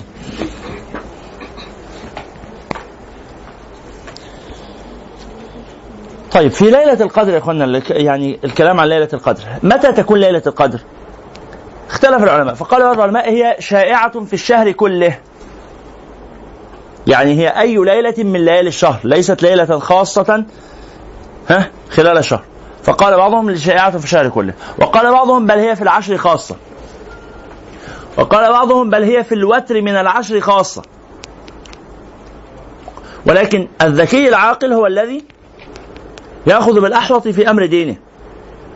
فالأحوط في أمر دينه أن يقول إنها في الشهر كله. أن يقول إنها في الشهر كله. وقد يقذف الله سبحانه وتعالى في قلب عبده المؤمن في ليلة من الليالي أثناء الليل أن هذه الليلة هي ليلة القدر. كما يعني الشيخ عماد رحمه الله الشيخ عماد عفت أرسل إلى بعض طلابه في إحدى لي- يعني ليالي رمضان إنه اجتهدوا في العبادة فإن الليلة التي نحن فيها هي ليلة القدر. فقال بعض يعني أرسل إليه بعض الطلاب. وقال له يا شيخ يعني كيف عرفت أن هذه ليلة هي ليلة القدر؟ فرد عليه وقال نبأني العليم الخبير. عرفت يعني مالكش دعوة عرفت إزاي بس أنا متأكد اجتهدوا لو سمحتوا مش عايز تجتهد خلاص نام يعني أنا براحتك. يعني هتفضل كده تشاكس وتحنشص على رأي واحد من شيخنا كان بيقول بطل كان يقعد يقول لي بطل حنشص. فهتحنشص خلاص. لكن أنا عرفت يا سيدي. نعم. وينبغي الاكثار من الصدقة والمواساة وتعهد الفقراء والمساكين وتفقد الأرامل والأيتام في هذا الشهر الشريف. ابحثوا عن الضعفاء ابحثوا عن المساكين المعوزين اللي ظروفهم صعبة. شوفوا أحوالهم. فقد ورد وخلي يا جماعة واتكلمنا قبل كده عن المعنى ده. في ناس مستورين. في ناس يعني فعلا ظروفهم صعبة وإحنا مش واخدين بالنا. الدكاكين اللي فاتحة اللي واقف فيها ناس بيحاولوا يجروا على أكل عيشهم ومش عارفين. فاهمين المعنى؟ تلاقي الدكان فاضي. الراجل ده بيعيش منين؟ روح على الدكان ده أول كل شهر كده واديله 50 جنيه كده يعني من غير ما تشتري حاجة قول له بس يعني إيه كده. طب ممكن ما يرضاش. خلاص يشتري يا سيدي من عنده شوية حاجات. اشتري وانسى الباقي وامشي بسرعة. اشتري حاجة ب 5 جنيه واديله 100 جنيه. وقول له أنا اديتك 10 اديله 110 قول له أنا اديتك 10 وأنت هتبقى اديته فعلا 10 فهمتوا المعنى؟ لخبطه. خده في دوكة. لو هو رافض يعني إنه ياخد الصدقة خده في دوكة وسيب له الفلوس وامشي. ها؟ سيب له الباقي. ما تبقاش واقف باقي لي ربع جنيه. أخد بيه الباقي. ده أنت اتم. خلاص؟ خلي نفسك سمحة. بس خلي نفسك سمحة مع مين؟ مع اللي يستحق. خلاص؟ أنت لو دخلت هايبر ماركت السعر كذا فيه فصال مفيش فصال ليه تروح تشتري الحاجة بشيء وشويات من المول ولا من الهايبر ماركت ولا من السوبر ماركت وتيجي على الست الغلبانة اللي واقفة بتبيع فجر وتقول لها ليه ده الطماطم ب- بتاع ده ب 2 جنيه بتبيع عندي ب 3 جنيه ليه؟ يا سيدي ب 3 جنيه ب 3 جنيه هيفرق معاك الجنيه ده؟ فهمتوا المعنى؟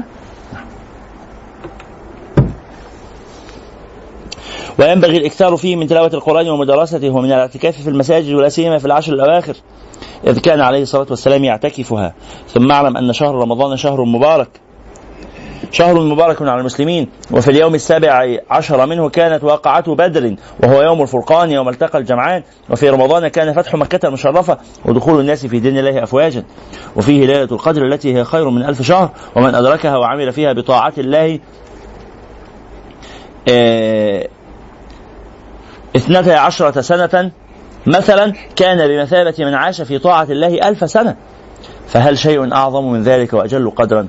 وكم في رمضان من البركات والخيرات؟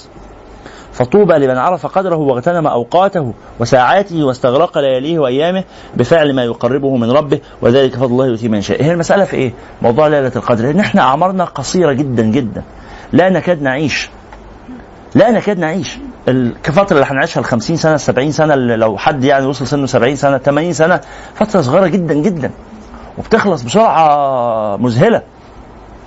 ها؟ وأنا اقترحت عليكم أنكم تتفرجوا على حديث الصباح والمساء أو إنكم تسمعوا تقروا الرواية. ها؟ كل يوم كل يوم الصبح ناس بتموت وناس بتتولد وناس بتتجوز وناس بتتخانق وناس بتتصالح وناس بتضحك وناس بتحزن. والحياة عمالة تلف. والناس شبه بعض والبطن الأرض عمال يتفتح ويبلع. ها؟ بطون الستات تنزل وبطن الأرض تبلع. وهي دايرة والدايرة سريعة. فاهمين المعنى؟ فاحنا نزلنا قريب وهنتبلع قريب. وما بين البطنين مفيش. وإحنا شبه اهالينا وبنكرر نفس أخطائهم. كنا قبل المغرب بنقول البني آدم ده كائن ممل جدا. إن إحنا نلاقي نفس الأخطاء هي هي كل جيل بيرتكبها. نفس الأنماط نفس النفسيات عمالة تتعاد. فيعني فنفوق الدنيا مش مستاهلة. نعم. ثم قال صيام النفل. قال واعلم أن صيام النفل قال واعلم أن صيام أن أفضل الصيام صيام شهر رمضان. وكذلك يكون الأمر في جميع الفرائض. أعني أنها تكون أفضل من الفرائض التي من جنسها بشيء كثير لقوله عليه الصلاة والسلام عن الله تعالى ما تقرب المتقربون إلي بمثل أداء ما افترضته عليهم. وزال ولا يزال العبد يتقرب إلي بالنوافل حتى أحبه الحديث. ثم صوم الأشهر الحرم وهي أربعة ذو القعدة وذو الحجة والمحرم ورجب. إحنا في شهر إيه؟ إحنا في كام صفر؟ يا اخوانا السؤال ده اللي ما يعرفش إجابته في أي يوم من الأيام يبقى هذا نقص من مش عايز أقول من دينه بس يعني نقص من انتمائه للإسلام. اللي في أي يوم كده ما يعرفش إحنا النهارده كام هجري يبقى عنده مشكلة. عنده مشكلة كبيرة الحقيقة.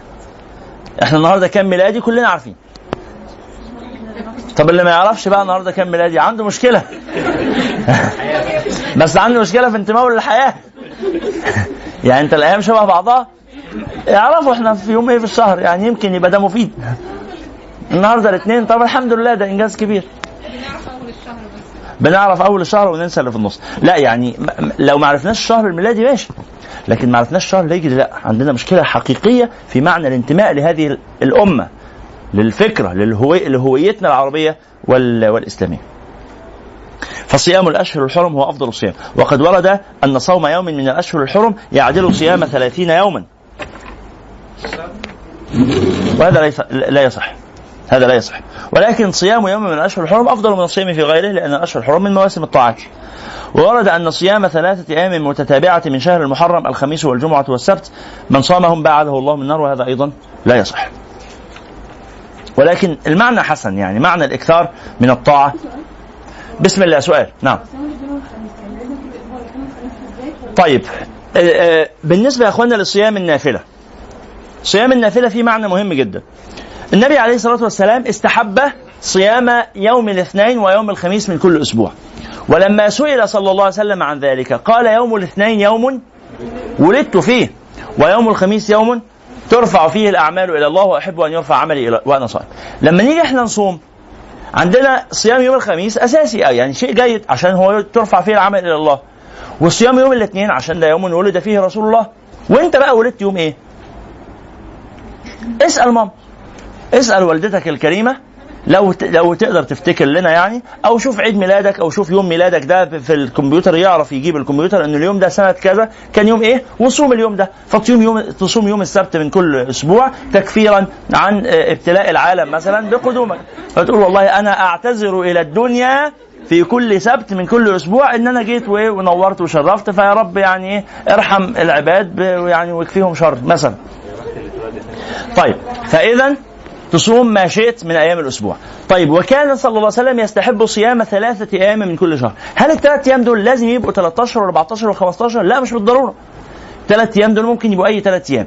الفكرة في صيام ثلاث أيام إيه يا اخوانا؟ إنه اليوم صيامه الحسنة بعشر أمثالها. فصيام يوم بالصيام 10 أيام، فثلاث أيام بالشهر كله. ب 30 يوم كأنك صمت الشهر فتصوم أي ثلاث أيام فلو الثلاث أيام دول كانوا 13 14 15 فبها ونعمت هذا أفضل. وإن لم يكن فخير وبركة. أي ثلاث أيام. مش لازم ورا بعض. يعني ممكن أصوم الاثنين والخميس بنية. إنه اثنين وخميس واثنين. دول كده ثلاث أيام؟ آه ينفع. كأن سيدنا عبد الله بن عمر يصوم كل يوم. فنهاه رسول الله صلى الله عليه وسلم. وقال لا تفعل. صم ثلاثة أيام من كل شهر. بس كفاية. فقال يا رسول الله إن بي طاقة. عايز صوم أكثر من ثلاثة يبقى ثلاثة ده الحد الأدنى. ما تفوتش شهر من غير ثلاث أيام صيام. ولا شهر من حياتك. ولا شهر. تفوته من غير على الأقل ثلاث أيام. ثلاث أيام دول ممكن يبقوا واحد واثنين وثلاثه واحد وثلاثه وسبعة. واحد وسبعة وخمستاشر. أي حاجة بقى. يعني هقول لك أهو. أي أيام مش مشكلة. لا مش مكروه. المكروه إفراد السبت أو إفراد الجمعة. لو أصوم الجمعة لوحدها مكروه. لكن الجمعة مع السبت الخميس مع الجمعة أضم معاها يوم تاني قبلها وبعدها يجوز. فجمعه وسبت جائز. ما لا تفرديه بالصيام. ضمي معاه يوم تاني. فهيبقى يوم ميلادك الجمعة هيبقى خميس وجمعة. خلاص؟ خميس وجمعة وسبت. ضمي معاه أي يوم تاني. خلاص؟ صليتوا على رسول الله. صومي تاني يوم ميلادك. اتولدت يوم السبت. صومي يوم الحد. حد واثنين أي حاجة. المهم فلا تخرج أي أي شهر عن ثلاث أيام على الأقل. فسيدنا عبد الله بن عمر قال لرسول الله إن طاقه عايز اصوم أكتر. وهو الشباب بيبقى متحمس كده بس حماسه الشباب دي بعد شوية بتضعف. فالنبي صلى الله عليه وسلم قال إيه؟ صم يوم الاثنين والخميس. كده بقوا كام يوم في الشهر؟ ثمانية لا ثمانية بس. لا ثمانية بس. هو الأول قال له صوم ثلاث أيام. قال لا عايز أكتر. قال لي يبقى صوم الاثنين والخميس. الاثنين والخميس ممكن أقول الاثنين والخميس لوحدهم فيبقى 8 في الشهر أو الاثنين والخميس مع الثلاثه فيبقى 11 سواء يعني يعني هو علي بيه من 3 إلى 8 أو علي بيه من 3 إلى 11 مفيش مشكلة. يبقى عندك ثلاث اختيارات أهو ثلاث أيام أو 8 أيام أو 11 يوم. فقال رسول الله إن بي طاقة. عايز أكتر. فقال صوم يوما وأفطر يوما. يبقى علي بيه الكام؟ 15 صوم يوما وأفطر يوما. قال رسول الله إن بي طاقة. عايز أكتر. قال لا تزد. أقصى حاجة 15 يوم. يبقى خلي صيامك متوازن ما بين ثلاث أيام بحد أدنى و15 يوم بحد أقصى. ما تقللش عن ثلاث أيام وما تزودش عن 15 يوم. نعم. كان في بعض الصحابة يزودوا عن 15 سيدنا عبد الله بن عمر نفسه بيقول فلما كبر س... لما كبر سني تمنيت لو أني أخذت برخصة رسول الله صلى الله عليه وسلم. تعب. حس إنه مقصر. أنا أنا تعبان من إن أنا طول الشهر بصوم يوم وافطر يوم بصوم يوم وافطر يوم تعبت في أيام عايز أفطر كام يوم ورا بعض. والنبي صلى الله عليه وسلم كان يعمل إيه؟ كان يكثر الصيام حتى نقول لا يفطر. ياخد أيام ورا بعضها يوم واثنين وثلاثة وخمسة وعشرة وخمستاشر وعشرين ورا بعض ورا بعض ورا بعض. إذا هو مش هيفطر بقى حتى نقول لا يفطر. ثم يفطر حتى نقول لا يصوم. يفضل يفطر يفطر بما فيهم الاثنين والخميس. يفطر يفطر يفطر كل الأيام. فاهمين المعنى؟ حتى نقول لا يصوم. فيوازن. عشان الجسم ما يبقاش متعود على نمط واحد. إنما يتنوع له. طب إحنا بقى دلوقتي اتعودنا على يفطر حتى يقول لا يصوم. ما تيجوا نجرب شوية يصوم حتى يقول لا يفطر؟ ها؟ يعني إحنا من بعد رمضان اتعودنا خلاص الحمد لله كل الناس قالوا لا يصوم. خلاص. ما تيجوا نجرب نجرب بس كده موضوع يصوم حتى يقال لا يفطر. فعلى الأقل ثلاث أيام من كل شهر. نعم. صيام يوم عرفة كان فرضا ثم نسخ فرضه وأصبح سنة. نعم. هو أنا ممكن اصوم 15 يوم ورا بعض أو 15 يوم ورا بعض يجوز. يجوز. لا إشكال في هذا. هل في سؤال؟ مفيش سؤال. ثم قال ومن المتأكد أو م- ومن المتأكد آه المستحب إحنا في صفحة 180 صيام ثلاثة أيام من كل شهر. وقد وردت الأحاديث الكثيرة بأنها تعدل صيام الدهر. وإن تحرى بها الصائم الأيام البيض كان أفضل. خد بالك الأيام البيض دي اللي هي إيه؟ 13 14 15 مفيش حاجة اسمها الستة البيض. الستة من شوال ما اسمهمش الستة البيض. إنما الثلاث أيام دول هم الأيام البيض. ليه اسمهم الأيام البيض؟ القمر مكتمل فالأرض منورة بيضة. نعم. لأنه ورد عن النبي عليه الصلاة والسلام كان لا يترك صيام الأيام البيض في حضر ولا سفر. وهي الثالث عشر والرابع عشر والخامس عشر. طب على فكرة صيام اثنين وخميس لا كان أحيانا يتركه. واضح الكلام؟ يبقى اثنين وخميس ما كانتش عادة دائمة لكن ثلاث أيام دول كان دايما يعملهم صلى الله عليه وسلم. وكذلك إذا صام الثلاثة مفرقة. ها وإن صام الثلاثة آه، من غير البيض فلا بأس إلا أنها أولى. وكذلك إذا صام هذه الثلاثة مفرقة. يعني ممكن يصوم 14 ويفوت 15 ويصوم 16 أي حاجة. ولا ينبغي للمتنسك أن يترك صيام هذه الثلاثة من كل شهر فإنه صوم خفيف المؤنة عظيم الفضل. وحسبك من فضله أنه يعدل صيام الدهر. وقد أوصى به عليه الصلاة والسلام جماعة من أصحابه رضي الله عنهم وقال عليه الصلاة والسلام صام نوح الدهر وصام داود نصف الدهر كان يصوم يوما ويفطر يوما وصام إبراهيم الدهر وأفطر الدهر وكان يصوم ثلاثة من كل شهر صلوات الله وسلامه عليهم أجمعين. يبقى في أحوال مختلفة للصائمين. مفيش حاجة إلزامية للجميع. قلت نعم نعم. قلت وأفضل الصيام صيام داود عليه السلام وهو أن يصوم يوما ويفطر يوما وهو أفضل من صيام الدهر كما ورد في الأحاديث الصحيحة. قال الإمام الغزالي رحمة الله تعالى عليه وهو أعني صوم داود عليه السلام أبلغ في رياضة النفس وأقوى في مجاهدتها من صيام الدهر. ليه؟ اللي بيصوم كل يوم خلاص اتعود على إنه صايم. أنا عادتي أنا شخصيا إن أنا كل يوم لا آكل إلا مرة واحدة الساعة 12 بالليل. طب أنا طول النهار ما باكلش ومتعود على كده. إيه فين معنى الصيام؟ فلا يقوم الواحد يقوم يعود نفسه إنه يأكل بقى بالنهار. عشان لما يجي يوم الصيام يحس بقى آه إن أنا ناقصني حاجة. مش ده اليوم الطبيعي بتاعي. طيب بالمناسبة من نسي فأكل أو شرب وهو صائم فما حكم صومه؟ صومه صحيح. هذا في صوم الفريضة طب وفي صوم النافلة. نفس الكلام. نفس الكلام. طب حتى ولو أكل كثيرا نعم. حتى ولو أكل كثيرا. واحد من آه، اخليه خليه الله يبارك فيك. نعم؟ أكمل صيامي عادي. آه. ما هو هذا الموقف؟ حدث مع واحد من أصدقائنا وخارجين وبعدين إيه بناكل في مطعم فأكل. نص فرخة. خلاص؟ وبعدين شرب عصير. وبعدين خرجنا أكلنا آيس كريم فأكل آيس كريم. والله الكلام ده كان بعد صلاة الظهر مثلا قبل العصر بشوية كده. خلاص؟ وبعدين صل... صلينا العصر وبتاع. وبعد العصر بساعة قمنا شربنا شاي في القهوة. فشرب معانا شاي. مش فاكر خالص. وبعدين أول ما المغرب أذن ده أنا صايم. قلنا له طب اكسر سمك. قال مش قادر. فعلا بطنه لم يعد فيها متسع. نقول له طب يعني بس تاخد ثواب تعجيل الفطر الفطر إيه؟ والله ما قادر. قلنا له بس اشرب بق مية عشان تبقى أخدت ثواب كسر الصيام. فهمتوا المعنى؟ قال لك أنا مش كسرت ده أنا دغدغت الصيام. اكسره ده أنا ده أنا فشفشت دماغه. بس مع ذلك له أجر. له أجر الصيام. طبعا ليس كأجر من جاع وكده لكن أجر. أجر. ولو كان ده صيام قضاء خلاص يعتبر خلاص مش حي... مش هيقضي فهمتوا المعنى؟ ده بيقولوا ان إحنا نخ- نصوم نكمل صيام عادي بس نقضي اليوم ده لا لا لا يعتبر صيام. صيام صحيح ومقبول ولا إشكال فيه. نعم. في سؤال؟ نعم. نعم. الصوت لو سمحتوا يا رضوى نويت أصوم وأفطرت التعب نويت أصوم وأفطرت لتعب يجب علي القضاء. يجب علي القضاء في في الفريضة ويستحب القضاء في النافلة. أنا صايم صيام نافله أنا صايم صيام نافله جيت في نص اليوم قلت لا والله إيه أنا جاي لي ضيوف من البلد. عايز لو لو قعدوا ياكلوا ما قعدتش كلت معاهم هتبقى حاجة مش ولا بد. يبقى الأحسن إن أنا إيه أفطر وأقعد آكل مع الناس وبعد كده يستحب إن أنا أبقى اقضي مش واجب القضاء. إمتى الإنسان يقدر يفرق؟ هل دي وسوسة ولا هل أنا فعلا هتعب؟ هل هي وسوسة ولا أنا فعلا إيه؟ هتعب. هتعب؟ يعني هو ممكن الشيطان يجي في وسط الصيام يقول لك أنت هتتعب افطر. قول له لا مش هتعب. أنا مت... أنا مش تعبان. يعني لما يجي يوسوس لك بهذا قول له أنا مش تعبان. قول له لما أبقى أتعب هبقى آكل. أنا لسه مش تعبان.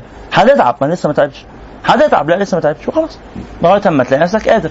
طب لا حاولت تضغط على نفسك لغايه ما أغمى عليك لا خلاص بقى الطبيب هو اللي يقرر لك إذا الطبيب أمرك إنك تفطر تسمع كلام لكن أنت مع نفسك لا صوم نعم أحيانا في الشغل الناس جايبة أكل وبيعزموا عليا فهل أفطر معاهم تطيبا لخاطرهم ولا اصوم؟ طبعا صوم لأن الناس بيجيبوا أكل كل يوم في الشغل. يعني أنت لو استجبت للزملاء كل يوم مش هتصوم ابدا ولا رمضان حتى يعني.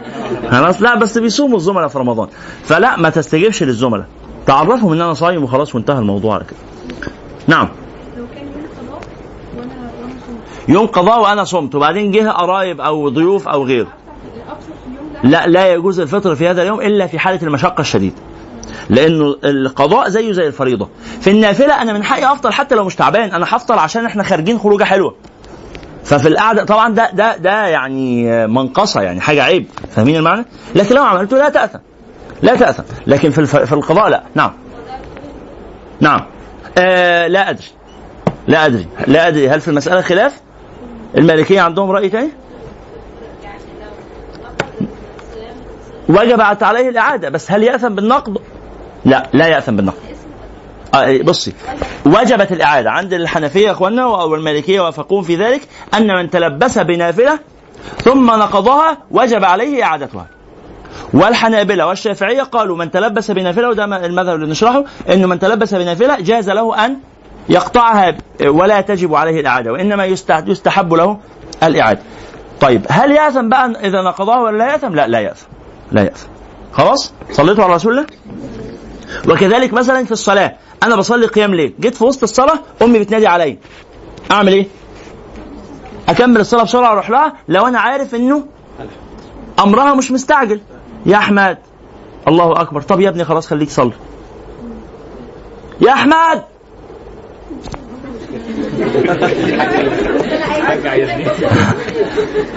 أستغفر الله وأخرج من الصلاة. أخرج مش لازم أسلم. على طول بمشي بتحرك وأروح نعم يا ماما.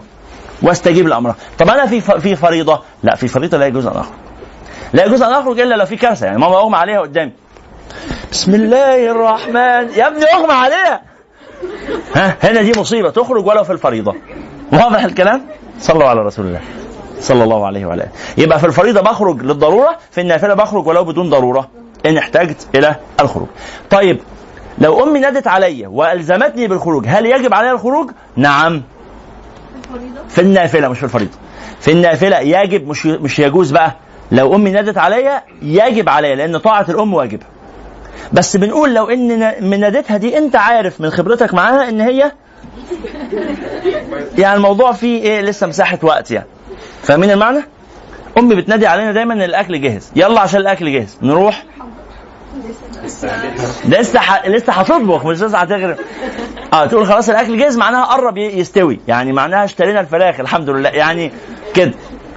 فهي اتعودت إن هي لازم تنادي خمس ست مرات على ما إحنا ففي مرة هي اللي عودتنا على هذه العادة. ففي مرة أول ما نادت أنا رحت قالت لي قالت لي نعم. أنت ناديتي علينا عشان ناكل. قالت لي أيوه وأنتم من إمتى يعني بتسمعوا الكلام يعني؟ فجأة كده ربنا هداكم بقينا أول ما النادي بتيجوا. قلت لها اهو ربنا هدانا الحمد لله جينا. قالت لي لا خلاص روح اقعد. لما الأكل يجهز هنادي عليكم رحت قعدت شوية ونادت. هي بتنادي عشان إخواتي. يا ابني أسيب الكمبيوتر اللي في إيدك يقوم عشان الأكل. ما بتكلمنيش أنا فهم يا ابني ما بكلمكش أنت بكلمهم هم روح فأنت أدرى بعادة أمك. فهمتم المعنى؟ لكن لو بتنادي عليك بتعزم عليك لا يجب أن تلبي نداءها نعم. نعم. الكلام مع حد بيصلي يعني. الكلام مع حد بيصلي لا يجوز طبعا. فين السؤال؟ أنا- أنا بس- إذا أنت بتصلي طب بعد ما تخلصي اعملي كده يعني. آه بعد ما بتصلي خدي الطبيخ اعمليه واطفي على النار والبامية عايزة تتأمع وبتاع. لا كل هذا لا يجوز طبعا. كل هذا لا يجوز ونقول لماما لو سمحت يا ماما وأنا بصلي بعد إذنك نأجل البامية بعد الصلاة. مش مش هتبوظ يعني. خلاص؟ لو أمر كارثي نكلم المصلي. خد بالك ده أنت ح- في آه، صخرة هتقع في دماغك. في عقرب هيلدعك. نكلمه لأن ده أمر خطير. في في تعبان هياك- هياكلك لكن الأمور العادية لا لا نكلمه فيها. ف آه، بيصلي القبلة غلط؟ بيصلي القبله غلط بكلمه أوجهه أقول له توجه يمينا أو شمالا أوجهه القبله صحيحه أو بحركه مباشرة اوجهه إلى القبلة الصحيحة. طيب بعد كده في صيام. النافلة يعني أمور آه، طيبة تقرؤونها وحدكم وفي اللقاء المقبل إن شاء الله نبدأ في مبحث الحج. هذا وصلى الله على سيدنا محمد وعلى آله وصحبه وسلم. جزاكم الله خيرا. سبحانك اللهم وبحمدك. أشهد أن لا إله إلا أنت أستغفرك وأتوب إليك. والسلام عليكم ورحمة الله وبركاته.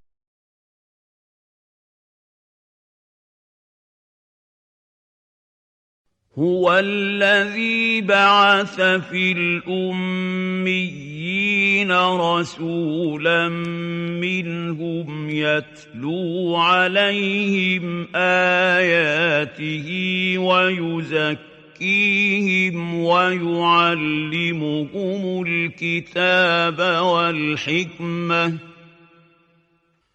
ويعلمهم الكتاب والحكمة وإن كانوا من قبل لفي ضلال مبين.